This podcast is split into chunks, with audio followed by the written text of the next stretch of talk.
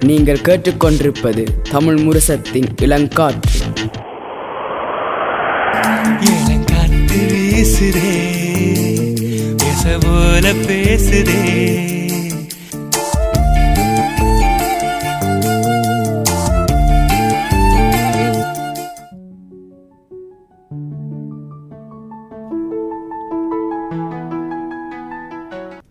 மாவீரன் captain அருள். பாகம் ஒன்று.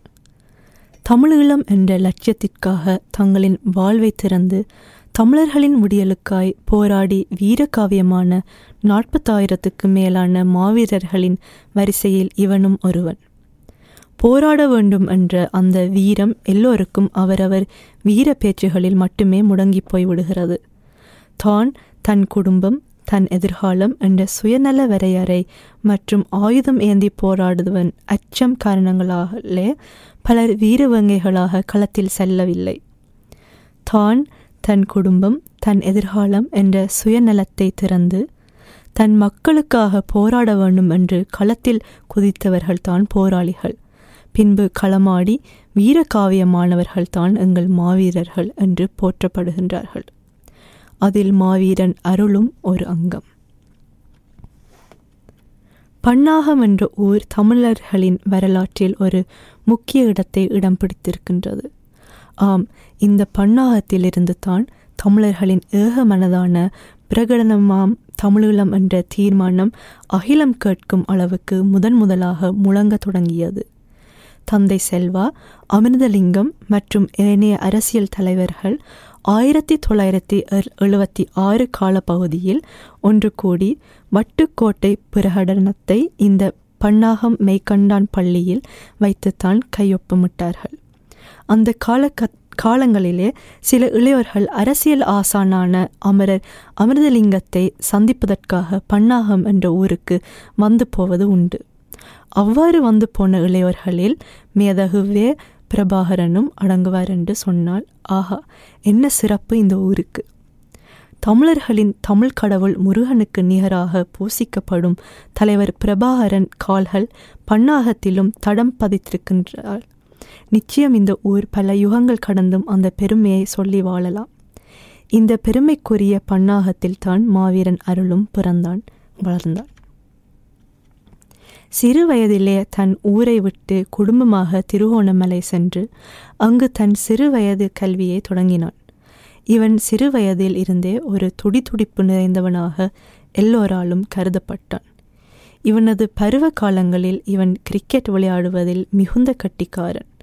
இவனுக்குள் இருந்த அந்த திறமை இவனை மாவட்ட ரீதியாக ஒரு சிறந்த கிரிக்கெட் வீரனாக வலம் வர செய்தாலும் மாவட்டங்களிலிருந்து தேசிய அணிக்கு தெரிவு செய்யப்படும் பொழுது இவன் தெரிவாகவில்லை. மாறாக பெரும்பான்மை இனத்தை சேர்ந்தவனுக்கே முன்னுரிமை கொடுக்கப்பட்டது. இது அவனுக்குள் பெரும் ஏமாற்றத்தை ஏற்படுத்தியது. அதே நேரம் தமிழர்கள் ஏன் ஆயுதம் ஏந்தி போராடுகிறார்கள் என்பதையும் கொஞ்சம் கொஞ்சமாக வாசித்து அறிந்து கொண்டான்.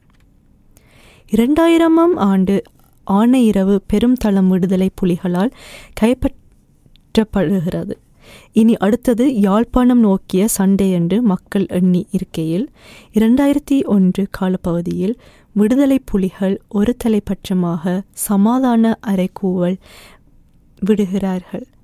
அதன் பின் ஒரு சமாதான சூழல் ஏற்படுகிறது. இதன்போது மாவீரன் அருள் திரும்பவும் தன் குடும்பத்தோடு தனது சொந்த ஊரான பன்னாகத்துக்கு திரும்பி அங்கிருந்து தன்னுடைய கல்வியை தொடர்கிறான். பின்பு யாழ் பல்கலைக்கழகத்தில் விஞ்ஞான பீடமானவனாக தெரிவாகி அங்கு தன் மேற்படிப்பை தொடர்ந்தான். இவன் கிரிக்கெட் விளையாட்டில் மட்டுமல்ல கல்வியிலும் சிறந்து விளங்கினான்.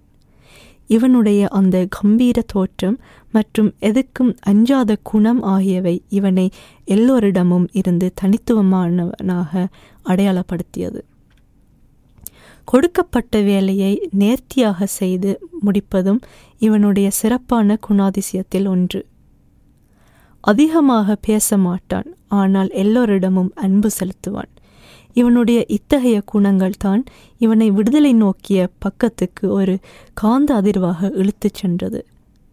இரண்டாயிரத்தி ஆறில் இவன் மூன்றாம் வருடத்தை விஞ்ஞான பீடத்தில் ஆரம்பிக்க இருந்த வேளையில் இவன் யாரும் எதிர்பார்த்திருக்காத வகையில் தன்னை விடுதலை புலிகள் இயக்கத்தில் இணைத்து கொண்டான் இந்த முடிவு சற்றென்று வரவில்லை. இது அவனுக்குள் நீண்ட காலமாக குமரிக் கொண்டிருந்த இனத்தின் மேல் உள்ள அனுதாபமும் மற்றும் தான் பங்காற்றவில்லை என்ற குற்ற உணர்ச்சியின் வெளிப்பாடே அவனை மெதுவாக போராளியாக வேண்டும் என்ற பாதைக்குள் தள்ளியது. இரண்டாயிரத்தி ஆறு காலப்பகுதியை மீள திரும்ப பார்த்தோமானால் அது ஆயுத போராட்டத்தை மீண்டும் முன்னோக்கி நகர்த்துவதற்கான முக்கியமான காலகட்டமாக விளங்கியது. யாழ்ப்பாணம் நோக்கிய நகர சண்டைக்கான தயார்படுத்தல் மற்றும் தமிழீழ நிலப்பரப்பை முழுமையாக மீட்டெடுக்க தேவையான ஆளணி ஆயுத கொள்வனவுக்கான தயார்படுத்தல்கள் நடந்த காலம் கட்டம் என்னலாம். அடுத்த கட்ட போரை எதிர்கொள்ள தேவையான ஆளணியை நிவர்த்தி செய்வது என்பது ஒரு பெரும் சவாலாக இருந்தது.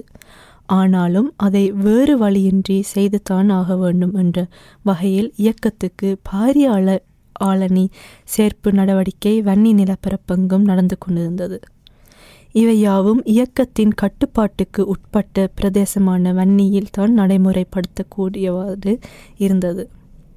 யாழ்ப்பாணத்தில் இந்த ஆளணி சேர்ப்பு சாத்தியமற்றதாகவே இருந்தது. அங்கு தாங்களாகவே முன்வந்து இணைந்தாலோ தவிர இது சாத்தியமில்லை.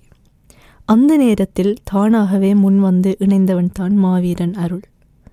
இணைந்த பிற்பாடு இவன் வன்னியில் உள்ள ஒரு பயிற்சி பாசறையில் தனது ஆரம்ப பயிற்சியை சில மாதங்கள் முடித்துக்கொண்டு ஒரு போராளியாக வெளியேறுகிறான். இயற்கையாகவே கம்பீர தோற்றம் கொண்ட இவன் புலிகளின் வரி உடுப்பை அணிந்த பின் என்ன பொலிவுடன் தென்பட்டான் என்பதை அன்று அவனை போராளியாக பார்த்தவர்கள் சொல்லுவார்கள். போராளியாக சந் சத்திய பிரமாணம் செய்து கொண்ட பின் அரசியல் பிரிவின் கிளைகளில் ஒன்றான பணியில் இவன் இணைக்கப்பட்டு படுகிறான். குறுகிய காலத்திலே இவன் தனக்கு கொடுக்கப்பட்ட பணியை திறம்பட செய்திடவே இவனுடைய ஆற்றல் இனம் கண் காணப்பட்டு இவனுக்கு மேலும் பெரிய பொறுப்பு வழங்கப்படுகிறது. தமிழீழத்துக்கான காணி ஒதுக்கீட்டு வேலை திட்டம் அது. அந்த பிரிவின் பொறுப்பாளராக இவன் நியமிக்கப்படுகிறான். இவனுக்கு கீழ் படித்து முடித்த பட்டதாரிகள் சம்பளத்துக்காக அங்கு வேலை பார்த்தனர். இவன் நாளாந்தம் பொதுமக்களுடைய காணி பிரச்சனைகளை கையாள்வதில் இருந்து சில நேரங்களில் புதிய காணிகளை வழங்குவதற்கான பொறுப்பையும் நேரிலே காணிக்கு சென்று அளவீடு எடுத்து அந்த காணியை அவர்களுக்கு வழங்குவதற்கான ஏற்பாடுகளையும் உடனுக்குடன் செய்து காட்டினான். அந்த நேரங்களில்தான் இவனை நேரில் சென்று சந்திக்கும் வாய்ப்பு கிடைத்தது. இவனுடனூடான அந்த கலந்துரையாடல்கள் மூலம் ஒன்றை மட்டும் புரிந்து கொண்டேன் இவன் தன் பெற்ற தாயை எந்த அளவுக்கு நேசித்தான் அதனால் அந்த பிரிவால் இவ்வாறு தவித்தான் என்பதை இவனுடனான உரையாடல்கள் எடுத்துக்காட்டியது. தன் இயக்க பெயரை அருள் என்று வைத்ததின் காரணத்தையும் விளக்கினான். அருள் என்று தன்னை மற்றவர்கள் அழைக்கும் போது தன் அம்மாவே தன்னை அழைக்கிற போல உணர்வை தருகிறது. அதனால் தான் என்னுடைய இயக்க பெயரை அருள் என்று வைத்தேன் என்று கூறி முடிக்கும் பொழுது அவன் கண்கள் கலங்கினதை நேரிலே காணக்கூடியவாறு இருந்தது. ஆம் மக்களே தன் பெற்ற தாயை நேசிக்கிறவன் தான் பின்பு தன் சொந்த நாட்டையும் மக்களையும் நேசிப்பான். இதுவே உண்மையின் தரிசனம். இதையே நாம் போராட்ட களங்களில் பல போராளிகள் மத்தியிலும் உணர்வுபூர்வமாக காணக்கூடியவாறு இருந்தது. தாயின் அரவணைப்பில் தந்தையின் நல்வழிகாட்டலில் உடன் பிறந்த சகோதரர்களின் அன்பில் உற்றார் உறவினர்களின் பாசத்தில் சீரும் சிறப்புமாக வாழ்ந்த மாவீரன் அருள் அவை அனைத்தையும் தன் மக்களுக்காக தியாகம் செய்வது என்பது எந்த விதத்திலும் நியாயம். ஆனால் அவன் புரிந்து கொண்டான். இவ்வாறு தானே பல ஆயிரம் போராளிகளும் கடந்து வந்திருப்பார்கள் தானே. தியாகம் புரியாமல் ரத்தம் சிந்தாமல் விடுதலை என்பது என்ன தங்கத்தட்டிலா கொண்டு வந்து தரப்போறார்கள்? இல்லையே அதை போராடித்தானே வென்றெடுக்க வேண்டும் என்று எங்கள் தலைவனின் வழிகாட்டலில் கீழ் இவனும் ஒருவனாக நின்றான். ரெண்டாயிரத்தி எட்டு காலப்பகுதியில் போர் மேகம் சூழ விடுதலை புலிகள் இயக்கம் பாரிய போரை மும்முனையில் எதிர்கொண்டனர். இயக்கத்தில் இருந்த அனைத்து பிரிவுகளும் தங்களின் ஆளணியை யுத்த களத்துக்கு அனுப்பி வைக்க வேண்டிய கட்டாயமாகும். நாளாந்தம் கால நிலவரம் இடியும் மின்னலும் போல முழங்கியது. கலமுனையை இடைவிடாது ஆளணியால் நிரப்ப வேண்டிய தேவைப்பாடு. இந்த தருணத்தில்தான் மாவீரன் அருளும் முறியடிப்பு தாக்குதல் அணியில் இணைகிறான். அந்த அணி ஊடுருவி சென்று எதிரிக்கு எதிராக முறியடிப்பு தாக்குதல் செய்ய வேண்டும். சீறிப்பாயும் துப்பாக்கி சன்னங்கள் மத்தியில் சினம் கொண்ட புலி போல சீறிப்பாய்ந்தனர் எம் புலி வீரர்கள். அன்று மண்டி இடாது களமாடினார்கள். அந்த இமைப்பொழுதில் தான் அருளும் களமாடி மண்ணில் உழுகிறான். அவனது இறுதி மூச்சு தன் மக்களுக்காக மண்ணில் விடப்படுகிறது. அவன் சரித்திரமாகிறான். மாவீரன் அருளைப் போன்று நாற்பதாயிரத்துக்கும் மேற்பட்ட மாவீரர்களின் தியாகங்கள் என்றும் பெருமிதத்துடன் பேசப்படல் வேண்டும். வள்ளுவன் எழுதிய திருக்குறளில் கூட கண்டிராத வாழ்க்கை நெறிகளை தியாகங்களை வீரத்தை மற்றும் தாய்மண் பற்றி இந்த மாவீரர்களின் வரலாறுகள் ஒரு வீரகாவியமாக சொல்லி நிற்கிறது. காலம் காலமாக இதிகாசங்களான மகாபாரதத்தையும் ராமாயணத்தையும் பிள்ளைகளுக்கு கதைகள கதைகளாக கூறி ஊட்டி வளர்த்த நாம் தமிழ் மக்களின் விடியலுக்காய் போராடி வீரகாவியமான எம் மாவீரர்களின் பெருமையையும் பிள்ளைகளுக்கு சொல்லி வளர்க்க வேண்டிய கட் கடமைப்பாட்டில் இருக்கிறோம். இது நாம் அவர்களுக்கு செய்யும் தார்மீக பணியாக அமைகிறது. மண்ணிலும் வீசும் காற்றிலும் கடலிலுமாக கலந்திட்ட அனைத்து மாவீரர்களுக்கும் எமது சிரம் தாழ்த்திய வீர வணக்கங்கள். மாவீரன் கேப்டன் அருளுக்கு இது சமர்ப்பணம்.